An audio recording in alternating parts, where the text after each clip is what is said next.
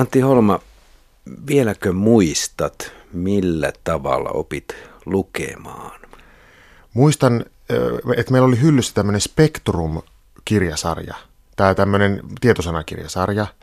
Ja tota, mä muistan, kun mä, mun mielestä siinä oli semmoiset kauniit niin kuin sivut siinä alussa. Jotenkin mä lapsena niitä tuijotin. Ja sitten mä muistan, kun mä sitten joskus niin kuin muistin sen myöhemmin sitten lapsuudessa, sen, sen tota, ne kauniit ensimmäiset sivut menin katsomaan ja siellä olikin tekstiä. Ja sitten mä olin niin kuin, tä, mulla on tämmöinen hahmotus siitä ajasta, jolloin mä en vielä sitä tekstiä hahmottanut. Se vaan näytti jotenkin hyvältä. Mutta se, että miten mä oon oppinut lukemaan, niin siitä on varmaan ehkä äidillä joitakin kertomuksia, kun mä jotakin kaupan kylttejä on, on tavannut, mutta semmoista ihan tarkkaa kokemusta ei ole. Entä sitten myöhemmin, minkälaisia kirjoja olet lukenut nuorena? Nuorena mä luin, mä luin tosi paljon semmoista niin kuin nuorten jätkien seikkailukirjallisuutta silloin nuorempana. Se on musta, sille on ihan oma paikkansa vielä tänäkin päivänä. Kolme etsivää ja, ja muuta tämmöistä sarjakirjallisuutta. Sitten mä luin paljon semmoista Pelastakaa kummitukset, mä en muista mikä on tämän kirjailijan nimi, paljon tämmöistä niin kummitushaamu noita osastoa, jossa on paljon tämmöistä tota, niin satumaailmaa ja, ja ma- magiaa, se kiinnosti mua paljon. Sitten ihan jotakin Bertin päiväkirjoja, tämmöistä, nämä on näitä, nämä on nuorille jätkille, niitä ilmeisesti jotenkin tänäkin päivänä vielä tulee, ja se on musta kanssa, se oli sitten niin kuin vähän myöhemmin nuoruudessa, ja sitten siitä aika sulavasti sitten lähti niin kuin sinuhet ja muut tämmöiset niin isot seikkailukirjat, missä oli niin kuin, ehkä ne oli vielä vähän, vähän niin kuin, vaikka pikkupoikana niitä luin, mutta kuitenkin se, että niissä semmoiset niin massiivisetkaan seikkailut ei ollut niin kuin vieraita silloin.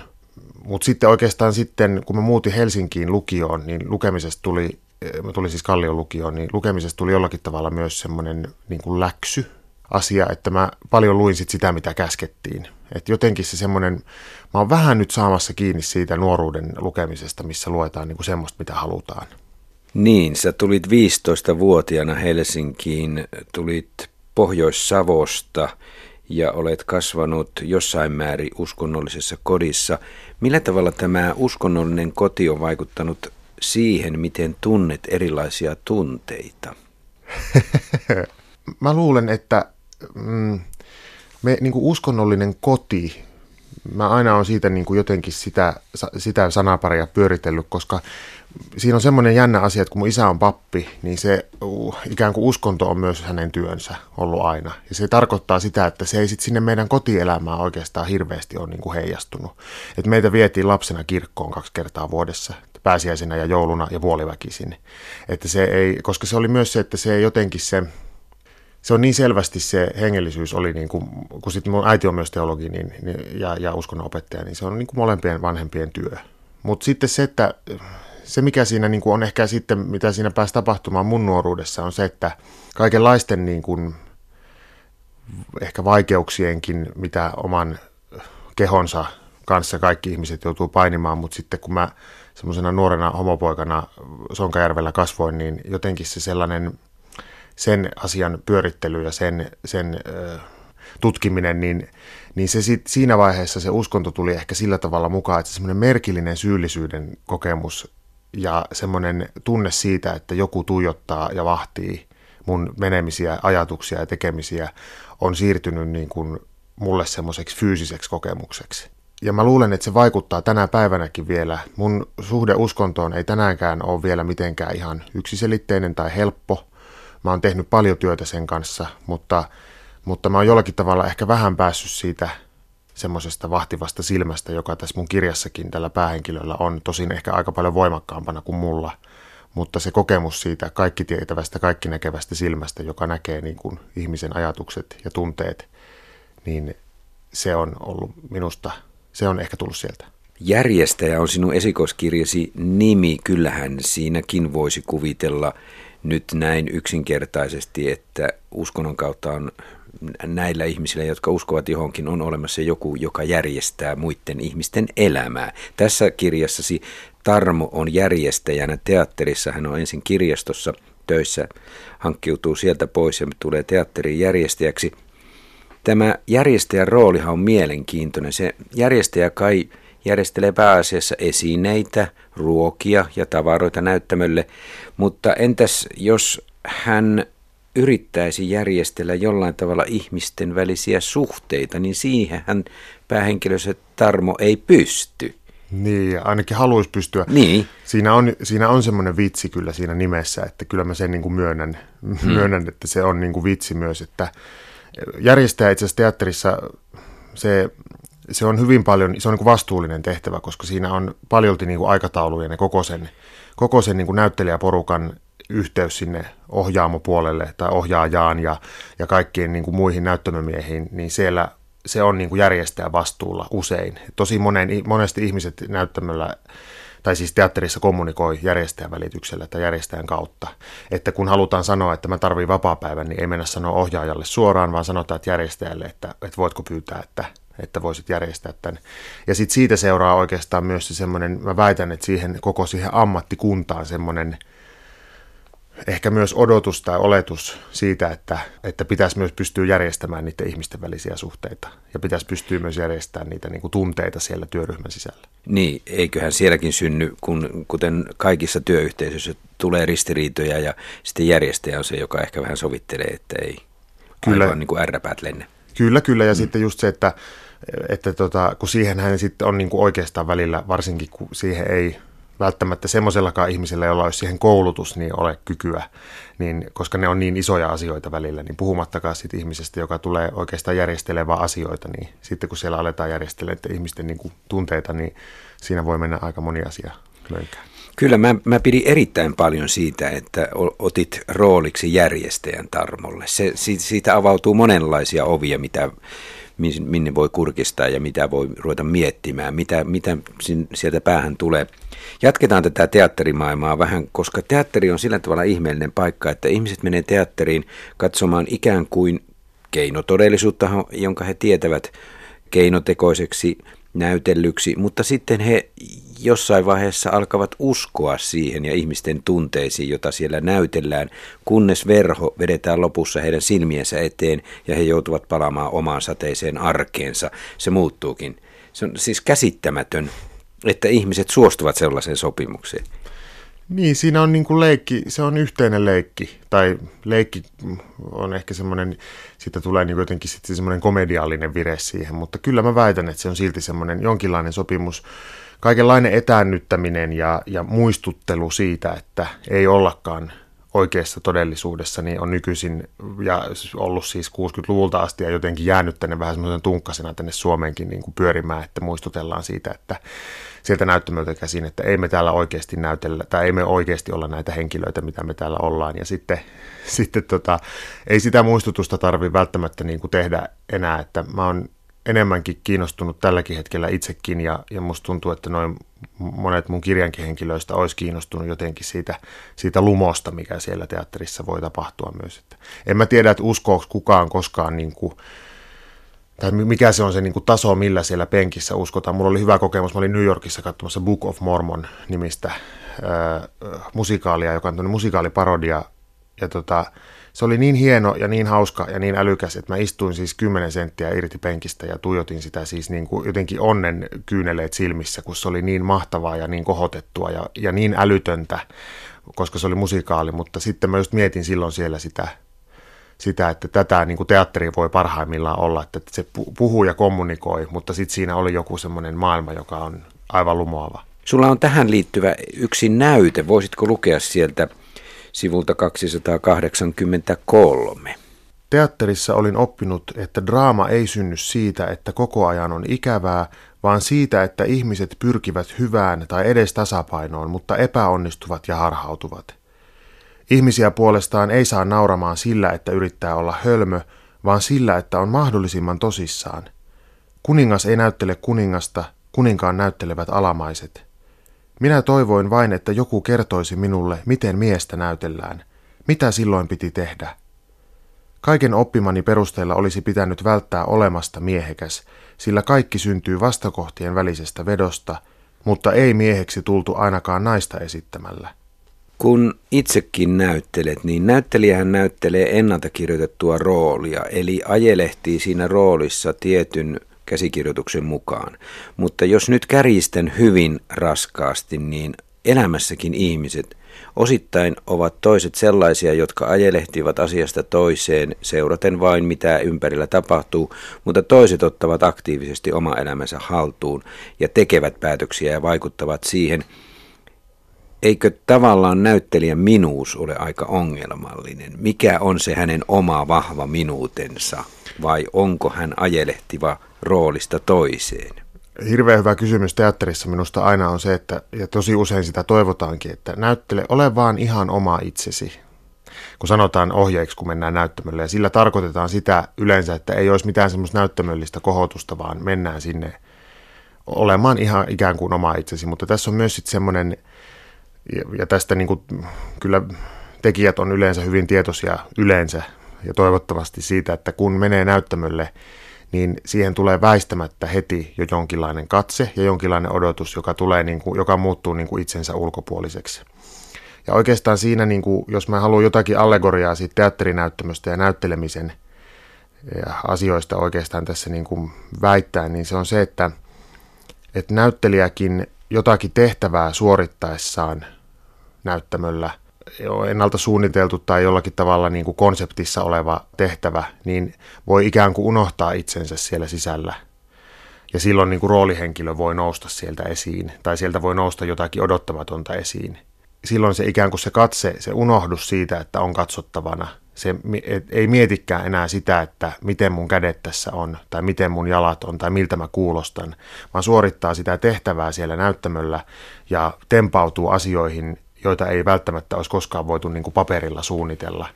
Tämä on niin kuin ehkä harjoitusvaihe asioita, mutta monesti myös, myös näyttämöllä tai esityksessä tai, tai lähetyksessä tai mitä, mitä tahansa, niin, niin sitä mä niin kuin tässä on miettinyt, että olisiko tässä jotakin semmoista niin kuin suhdetta myös siihen tosielämään, että, että tehtävää suorittaessa unohtaa niin kuin itsensä ja unohtaa miettiessä, miettiä sitä, että minkälainen mä oon ja mitä mä tässä teen, vaan, ottaa niin kuin, ja siitä, siitä niin kuin kaikki nämä uskonnot ja teatterit, mitä ihmiset tavallaan poimii omaa elämäänsä, tämmöiset asiat. Niin kuin, tässä on mulla niin kuin tässä kirjassa näitä teatteriuskovaisia, teatterin tekijöitä, jotka uskoo siihen teatteriin, ne on niin kuin paneutunut siihen, ne, joku uskoo enemmän, joku uskoo vähemmän.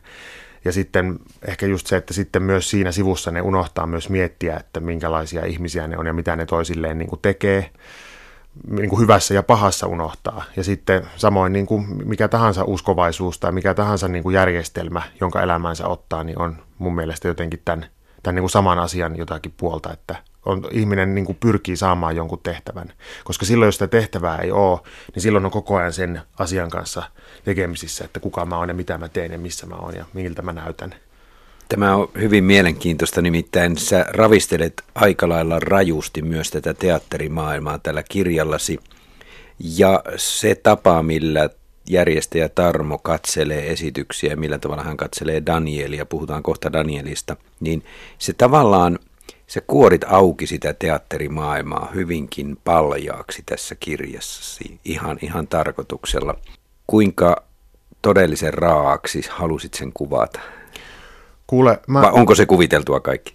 Tota, on se sillä tavalla kuviteltua, että, että tota, mä huomasin niinku semmoisen asian, että jos mä, mä saatoin kysyä esimerkiksi vaikka mun joltain ohjaajaystävältä, joka on tehnyt maakuntiin vaikkapa, että kerro, ja moniin eri teattereihin, että kerro niin kuin hirvein juttu, mitä sulle on siellä niin kuin sattunut, tai mitä näyttelijä on sanonut toiselle harjoituksissa niin sitten mä kuulen jotakin niin kuin kamalia juttuja, ja ne on niin kamalia, että jos mä yritin niitä tänne niin kuin työntää, niin niistä tuli niin fikti, semmoinen, niin kuin, että tämä ei niin kuin, että tätä ei usko nyt kuka, hmm. kukaan enää, että tämä on niin hirveätä, vaikka ne oli niin kuin tosi elämässä tapahtunut.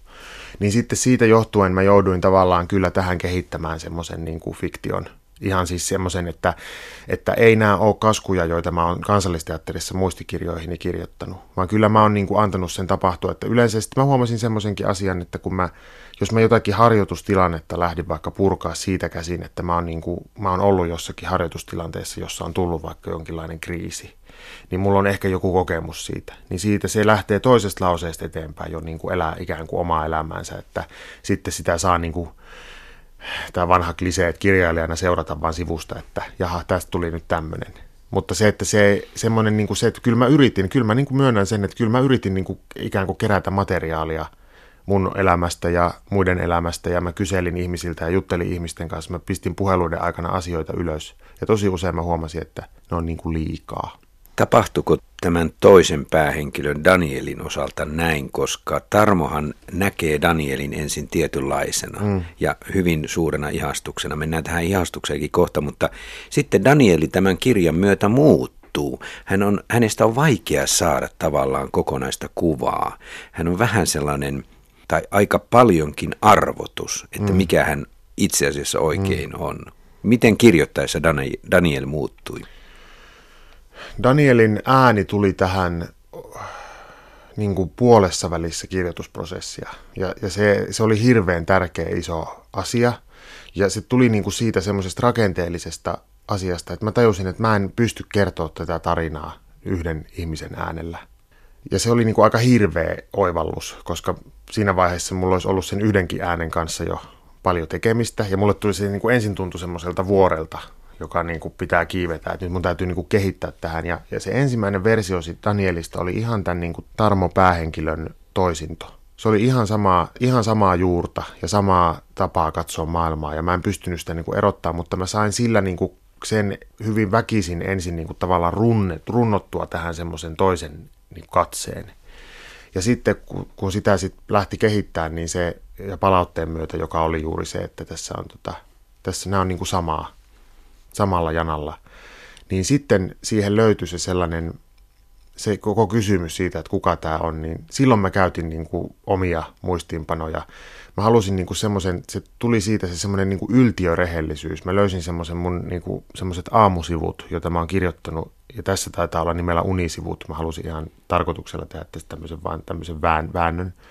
Mutta tota, mä etsin tämmöisiä, kun mä oon ollut ahdistunut joskus 5-6 vuotta sitten ja sitten kansallisteatterin pyörteissä ja mä oon yrittänyt niin kuin kadonnutta luovuutta niin etsiä tämmöisillä erilaisilla elämäntaito-oppailla ja sitten mä teen tämmöisiä aamusivuja ja mä, niissä on se juttu, että ke, sinne tavallaan, että yritetään olla sensuroimatta niin kuin kokonaan. Että ei, ei sensuroida ollenkaan mitään ja sitten kirjoitetaan vaan kaikki ajatukset auki. Ja se teksti, mitä sieltä niin kuin syntyy, niin on aika niin kuin kamalaa jotenkin siinä suoruudessaan ja siinä, niin kuin, että silloin se, niin kuin, että siinä voi jollakin tavalla johonkin omaan narsistiseen mustaan pisteeseen se kyllä tuijottaa, kun semmoista metodia käyttää. Ja sitten me tavallaan käytiin sen sitten uudestaan siihen Danieliin. Jos taas kärjisten Teatterissa voi olla kahdenlaisia näyttelijöitä, niitä, jotka haluavat miellyttää katselijoita ja jotka tosiaan ovat miellyttäviä. Mm. Ja sitten on ne, jotka saavat aina ne roistoroolit. Tässähän alkuosassa kirjaa Daniel on hyvin miellyttävä. Hänet nähdään, Tarmo näkee hänet todella suurena ihanteena. Mm. Mutta sitten siihen tulee näitä säröjä. Kumpaan leiriin Daniel kuuluu tässä loppujen mm. lopuksi? Niin. Tai molempiin, eihän se on vaan joko tai, se voi olla sekä että. Niin jotenkin musta tuntuu, että ehkä siinä on joku sellainen, että se on enemmänkin vielä niin, että just, että joku haluaa olla miellyttävä ja joku haluaa rankaista niin kuin yleisöä ja, ja maailmaa. Se, että se on, niin kuin ta, se on niin kuin taidekäsitysasia, että jollekin on hyvin helppo olla niin kuin robustia jotenkin jopa inhottava näyttämöllä ja sitten jollekin on niin kuin joku, joku ajautuu aina – kaunosieluisiin tehtäviin. Ehkä siinä on just semmoinen, että, että Daniel on jollakin tavalla semmoinen mies, semmoisen miesnäyttelijän kuva, jossa on, että se on niin kuin kaunis, kaunis nuori mies. Ja sitten sillä on aika niin kuin synkkä katse, jota se ehkä ei paljasta. Mulla on joku semmoinen väite ja mulla on ehkä, semmoisia, ehkä se on niin kuin myös tosielämästä semmoinen, että mä tunnen mielestäni semmoisella kyökkipsykologin katseella niin semmoisia miesnäyttelijöitä aika liudan, joilla on semmoinen rippikoulu isosen niin kuin asenne, että ne on niin kuin hyvin hempeitä ja henkeviä ja, ja, ja kauniita yleensä kasvoiltaan ja, ja mukavia, ja joilla on joku semmoinen, niin kuin, joilla on mieletön niin kuin polte ja jopa niin kuin jotenkin väkivaltainenkin suhde teatteriin ja näyttelemiseen ja elämään. Ja mulla on aina semmoinen toive, että jospa he joskus pystyisivät niin kuin tuomaan sen puolen myös esiin, että Danielissa mä ehkä halusin, ja myös ehkä itsessäni sen, että sitten taas oma miellyttämisen halua oli sitä hyvin helppo niin kuin sitä kautta niin kuin myös tutkia, että miten pitkälle siinä, siinä pääsee. Et se oli, et, siinä oli monta semmoista ehkä miesnäyttelijyyteen liittyvää kysymystä, mitä mä Danielissa pyörittelin. No miten kirjoittaessasi vältit sitten, että et ole näissä akuun kahden nava, navan kliseessä kiinni?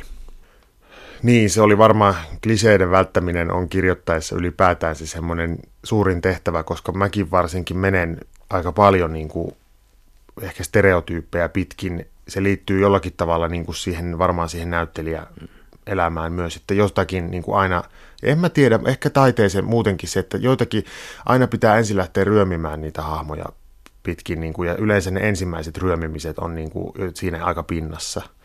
Mutta sitten se, että että se mikä tuossa niin kuin tässä muodossa oli minulle kiitollista kirjoittajana, niin oli se, että kun oli kahta katsetta, niin sitten se, ne pääsi yllättämään itseäkin, että kun oli niin kuin yhtäkkiä ajatellut, että mä niin kuin, että tämä on tämmöinen tämä henkilö, mutta sitten se nähdäänkin ihan toisella tavalla niin kuin toisesta kulmasta. Mä yhtäkkiä pystyn, niin kuin, pystyn katsoa sitä niin kuin muualta. Se, oli, se on varmaan etevämmille ja kokeneemmille kirjoittajille se on varmaan niin kuin hyvin tuttua se tämmöinen niin kuin monen katseen, mutta mulle se oli sillä tavalla, sillä tavalla vieras ja kauhean kiihottava, että mä, mä pystyin sillä tavalla esimerkiksi sitä Danielia katsoa niin kuin hyvin monesta suunnasta.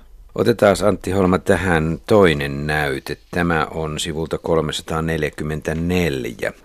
Minä tiesin säännöt, vaikka minä kuinka yritin ne unohtaa. Jotkut ihmiset voivat raahustaa halki elämänsä, tuijottaa vieraita, rakastua väärin, haluta kiellettyä ja tehdä kaiken sääntöjä vastaan edes tuntematta sääntöjä. Heille elämä on vain sarja onnistumisia ja epäonnistumisia. He eivät näe viivoja, he eivät tunne syitä ja niiden seurauksia. He eivät ymmärrä sitä, että heidän kokemansa vastoinkäymiset ovat seurausta heidän omista virheistään. Kun tässä Tarmo rakastuu Danieliin, niin hän ei tiedä alkuvaiheessa tästä yhtään mitään. Lukiessa mulle tuli ajatus, että mihin hän silloin rakastui. Niin. Tämä on mun semmoinen iso asia ehkä mun elämässä siinä, että mikä liittyy siihen fiktioon, kun mä aina siitä jauhan siitä fiktiosta, että kun miten, ja tässäkin tämän kirjan kohdalla varsinkin, että mikä se on se fiktion taso meidän elämässä. Ja yksi mikä on, ja tämän mä oon sanonutkin monta kertaa, että rakkaus tuottaa fiktiota ja fiktio tuottaa rakkautta. Rakkaus tuottaa fiktiota sillä tavalla, että kun rakastutaan, niin heti aletaan nähdä ne mahdollisuudet, mitä siinä on. Ja sitten fiktiosta me taas sit opitaan kaikenlaisia rakastumisen malleja kirjoista ja elokuvista ja, ja jopa musiikkivideoista, mikä tahansa se on niin se maailma, niin siellä, siellä niin näytetään sitä, sitä maastoa ja sitä kuvastoa. Mutta sitten kun Tarmo rakastuu Danieliin, niin siinä se varmaan niin kuin siinä on joku sellainenkin kuvio tässä vielä tässä, tässä mun kirjassa, että se niin kuin ensimmäiseksi rakastuu siihen mieheen, joka se haluaisi olla. Ehkä. Ja sitten se näkee siinä jotakin semmoista, se näkee siinä jonkun semmoisen onnistumisen tason ja onnistu, miehenä onnistumisen tason, joka on, on siis niin kiihottava ja jotenkin luonteva ja helppo. Se näkee siinä Danielissa Tarmo, joka kokee itse olevansa epäonnistunut mies, niin näkee onnistuneen miehen. Ja sitten mitä pidemmälle tämä niin kuin rakkaustarina tässä etenee, niin se mitä siinä, niin kuin, mitä Tarmo peilaa siinä Danielissa, mitä se niin kuin odottaa siinä näkevänsä, niin siinä on myös ihan valtavat määrät semmoista niin kuin tarinaa ja sepitettä myös ikään kuin tämän fiktion mun niin kuin romaanin sisässä. Se Tarmo miettii ja niin kuin se näkee semmoisia asioita, se näkee semmoista vapahtajakuvaa siinä Danielissa, vapautumista ja vapauttajaa, joka, tota, joka ei välttämättä voisi mitenkään olla niin kuin todellinen niin kuin mm. missään tilanteessa.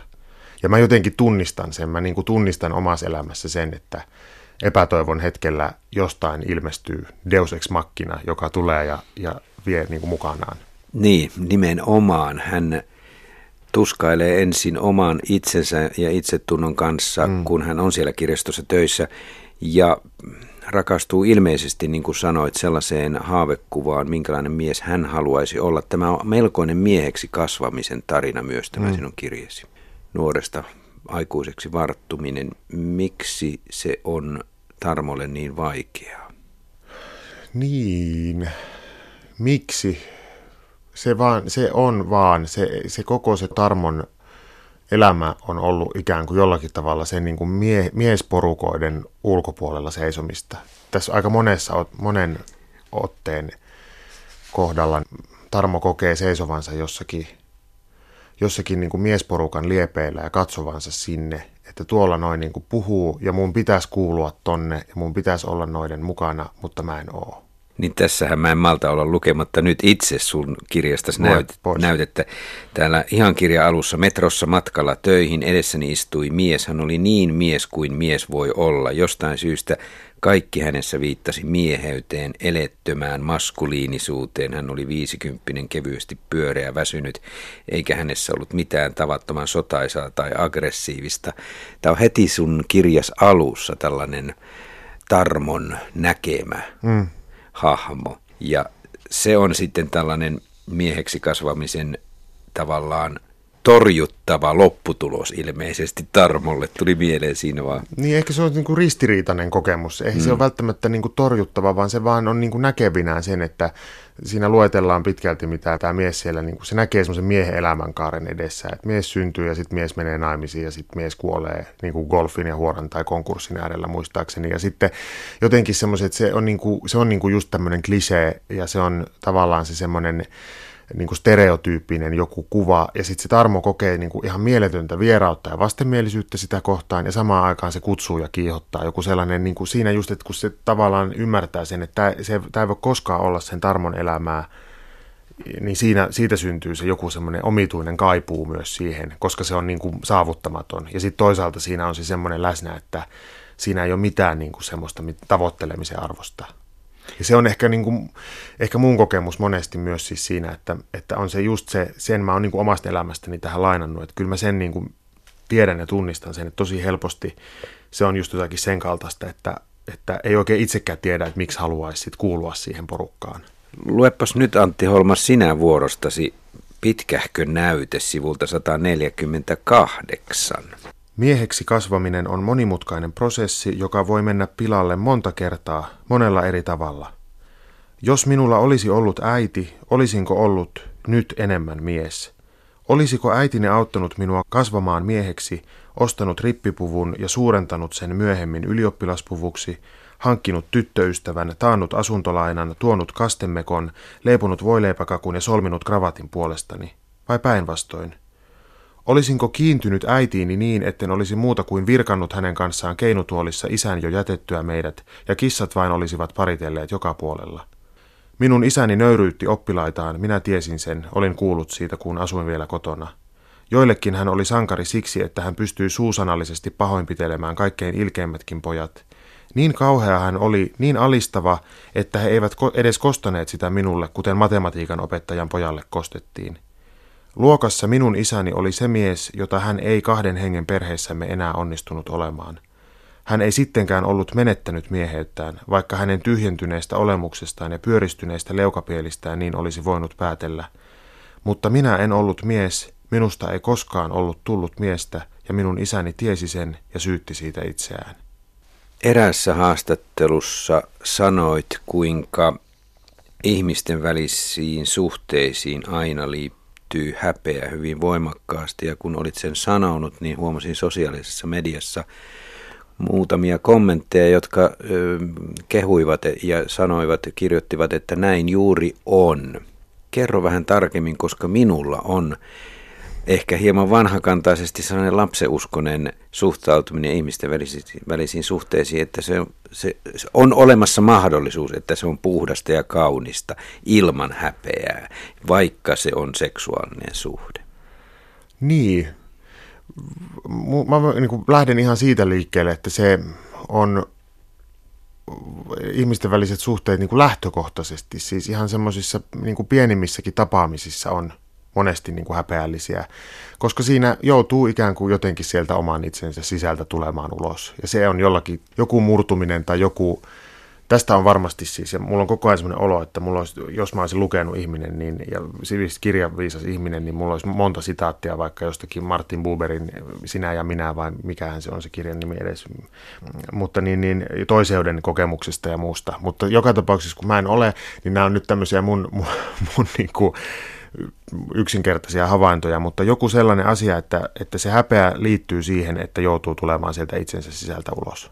Ja sitten kun siihen sitten kun mennään, mitä pidemmälle siinä mennään siinä niin kuin toisen ihmisen kanssa olemisessa, jopa niin pitkälle, että mennään toisen ihmisen sisälle, kun ollaan, niin kuin, kun ollaan seksuaalisessa kanssakäymisessä, niin, niin ne häpeän kerrokset tietysti niin kuin moninkertaistuu tai voi moninkertaistua. Ja mulla on myös se kokemus onneksi siitä, että ihmisten välillä voi olla sellaista ei-häpeällistä kanssakäymistä. Ja ehkä se on joku, jotakin salaisuutta siinä ilmeisesti sitten on, koska, koska sitten mä väitän, että jotenkin rakkauden ja ystävyyden asiat on sitten niitä, että ihminen kaipaa ja etsii sitä semmoista ikään kuin häpeästä vapaata kokemusta. Niin Antti Holma, sähän kirjoitat tähän kirjaasi yhden vähän haaveen kuvamaisen ystävyyssuhteen Minnamarin kanssa Tarmolla, joka on kaunis tässä kirjassa. Mistä Minna-Mari tähän tuli? Oliko se tarpeellinen tähän juoneen? Elä nyt vaan sano niin, vaan sano jotain muuta, että se löytyi jotenkin muulla tavoin.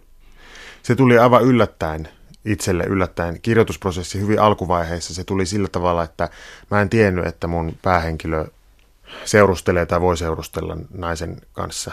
Ja silloin siinä ensimmäisessä vaiheessa se tuli niin, että yhtäkkiä mä huomasin, että mä oon kirjoittamassa tämmöistä kohtausta, missä mun päähenkilö on menossa lentokentälle hakemaan tyttöystävänsä pois. Se oli hyvin erilainen kuljetus kuin mikä tuli, mikä sitten lopulta kirjaan päätyi.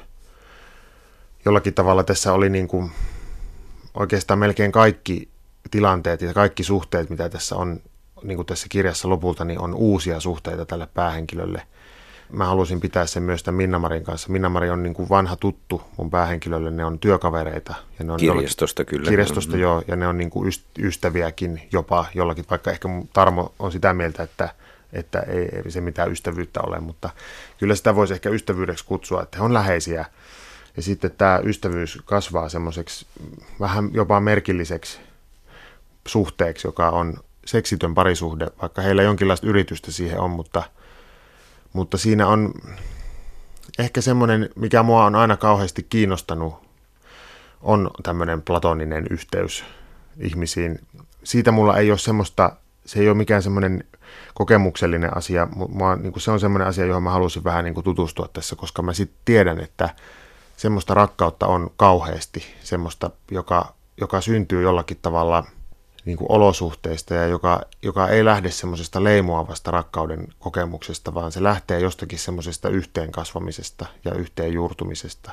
Ja siinä sitten se mun kysymys, väitteestä mä uskalla puhua, mutta se kysymys on niin kuin se, että voiko semmoinen, ja varsinkin mä halusin sen tämmöisen niin kuin intohimoisen rakkauden rinnalle, että voisiko semmoinen olla niin kuin kaunista ja voisiko se olla jollakin tavalla niin kuin jopa oikeampaa kuin sitten se, se sellainen lihallinen ja hyvin tunteellinen ja jotenkin myrskyisä rakkaus, jota ehkä sitten fiktio usein hellii. Niin, kyllä sä kauniisti siitä kirjoitat. Mä haluaisin, että sä lukisit nyt sivulta 284 siitä pienen näytteen. Minna-Mari hymyili hymytöntä hymyään. Se oli ilme, jonka myötä hänen nenänpielensä rypistyivät ja toinen silmä meni kiinni, eivätkä sitä voineet tunnistaa hymyksi muut kuin hänen elämänsä ihmiset. Ajattelin, että olin hänen elämänsä ihminen, ja hän oli minun. Odotin tylsyyden harmaata palloa, kun hän halasi minua. Hänen selkänsä oli lämmin, kuuma jopa. Puuvilla neule paita tuntui omituisen kovalta, eikö häntä sattunut kantaa sellaisia harniskoja. Mutta palloa ei kuulunut, vain ohut vaivaantuminen siitä, mitä kaikkea hän oli tehnyt minua varten, minulle, ja silti samalla minua liikutti ajatus hänestä kantamassa palmujaan. Tämä on niin kuin trilogian kolmas osa mun elämässä. Tämä ei tarvitse kir- lukijalle olla sitä, mutta mä tein semmoisen lauluillan kuin Rakastaja. Ja sitten tehtiin kuunnelmakin sitten myöhemmin. Ja sitten sit mä tein semmoisen monologinäytelmän kuin Johtaja. Ja sitten tämä kirja järjestäjä oli niin kuin viimeinen tässä. Ja, ja tämä oli nimeltään Tekijöitä trilogia, mutta sitten oli yksi nimiehdotus, joka oli ehkä olisi ollut jopa voinut olla vielä parempi semmoinen kuin Katsoja – katsojatrilogia, että siinä oli niin kuin, mä käsittelen tosi paljon kaikissa asioissa sitä katseen kysymystä. Ja mitä se tarkoittaa se tulla nähdyksi ja mitä tarkoittaa niin kuin katsoa, että kum, mikä on se objekti ja mikä on subjekti. Ja si, siitä myös siihen, mistä mä oon sun kanssa aikaisemmin puhunut, niin on se, se, että miksi tämä myös on teatteriromaani, niin ei pelkästään siksi, että mä tietysti tunnen sitä teatterimaailmaa, vaan siksi, että siellä se katse on niin moni me- merkityksinen ja se, että mistä katsotaan. Että katsotaanko näyttämön sivusta verhonraosta, katsotaanko katsomosta, katsotaanko katsomolta, näyttämöltä katsomoon, mistä se katse niin kuin tulee ja kuka siinä on oikeastaan se, jolla se valta on. Että se näyttelijä, joka seisoo, tämän mä kysyisin mun johtajamonologin päätteeksi, että kun näyttelijä seisoo näyttämöllä, niin kun katsoja katsoo yleisöä, niin kummalla siinä tilanteessa on valta? Katsojalla vai näyttelijällä? Antti Holma, tämä on kirjana tarinana melko raju, mutta minulle sieltä nousee myös herkkyys esille aika paljon. Miten halusit tätä herkkyyttä kirjoittaa? Tämä on nimittäin minulle tarina herkkänä miehenä elämisen vaikeudesta. Se on ihanasti sanottu ja mä jollakin tavalla mun ehkä huumoriin tai mun käsitykseen huumorista liittyy semmoinen ajatus, että, että just nimenomaan herkät ja pelokkaat ihmiset ajautuu karmeimpiin olosuhteisiin. Ja siinä, siihen liittyy semmoinen mun ystävän näytelmäkirjailija Saara Turusen viisaus, ihminen ajautuu omaa kauhuaan kohti. Ja se voi olla myös positiivinen ajatus siinä mielessä, että, että sitten kun sen kauhunsa kohtaa, niin ehkä jotain kaunista voi syntyä. Mutta kyllä tässä mun romaanissa, niin jos se Tarmo niin kuin alussa pystyisi artikuloimaan sen oman kauhunsa, niin se on varmasti jollakin tavalla se, ne niin kuin kokemukset, mihin hän tässä kirjassa niin kuin päätyy. Ja se nimenomaan sen takia, että siellä on niin paljon niin kuin pelkoa ja herkkyyttä suhteessa muihin ihmisiin. Ja se, ja se herkkyys on tavallaan, se on niin yletöntä, että, että se kääntyy jo jonkinlaiseksi narsismiksi siitä niin kuin ajatuksesta, että koska Tarmo näkee ihmisissä paljon tai kuvittelee näkevänsä, se, että onko se niin kuin totta, niin sitä on niin kuin ehkä vaikea sanoa, mutta se kuvittelee näkevänsä nämä niin sanotut viivat ihmisten välillä ja se kuvittelee niin kuin tietävänsä ihmisten elämästä paljon jo ihan pelkästään katsomalla niitä. Se kuvittelee, niin kuin, se tekee paljon tulkintoja ihmisten katseista ja ihmisten eleistä ja ihmisten ulkonäöstä. Ja sitten hän olettaa myös vastavuoroisesti, että kaikki jollakin tavalla tekee niitä samoja tulkintoja myös hänestä itsestään. Ja sitten ja se on sellainen, mitä mä oon nyt tässä sitten tietysti taidealalla pyörineenä, niin se on niin kuin aika monenkin, tietysti monesti taiteilijana. Mä ajattelen, että Tarmo on ehdottomasti taiteilija sielu, mutta, mutta monen, monen taiteilijan semmoinen suuri kompastuskivi ja myös tietysti se edellytys elämässä. Että siellä on se semmoinen herkkyys, ja sitten monesti taiteeseen tietysti liittyy vielä se, että pitäisi olla jollakin tavalla aika kova myös samaan aikaan. Ja sitten samaa niin kuin sitä mä tähän Tarmon elämään sitten myös, että nykymaailma tai elämä ylipäätään vaatii aika moista kovuutta. Ja sitten tämä yhdistelmä aiheuttaa sitten myös ehkä niin kuin sitä, niin kuin sanoit, niin kuin rajuutta näihin tapahtumiin, että kaiken sen, niin kuin, kaiken sen tavallaan herkkyyden estäminen ja sen pyrkimys siihen, että estää sitä omaa herkkyyttä ottamasta niin kuin kaikkea tilaa omassa elämässä, niin se johtaa sitten siihen, että ne, ne tapahtumat ja se, ne mekanismit on myös aika, voi olla niin kuin aika kamalia.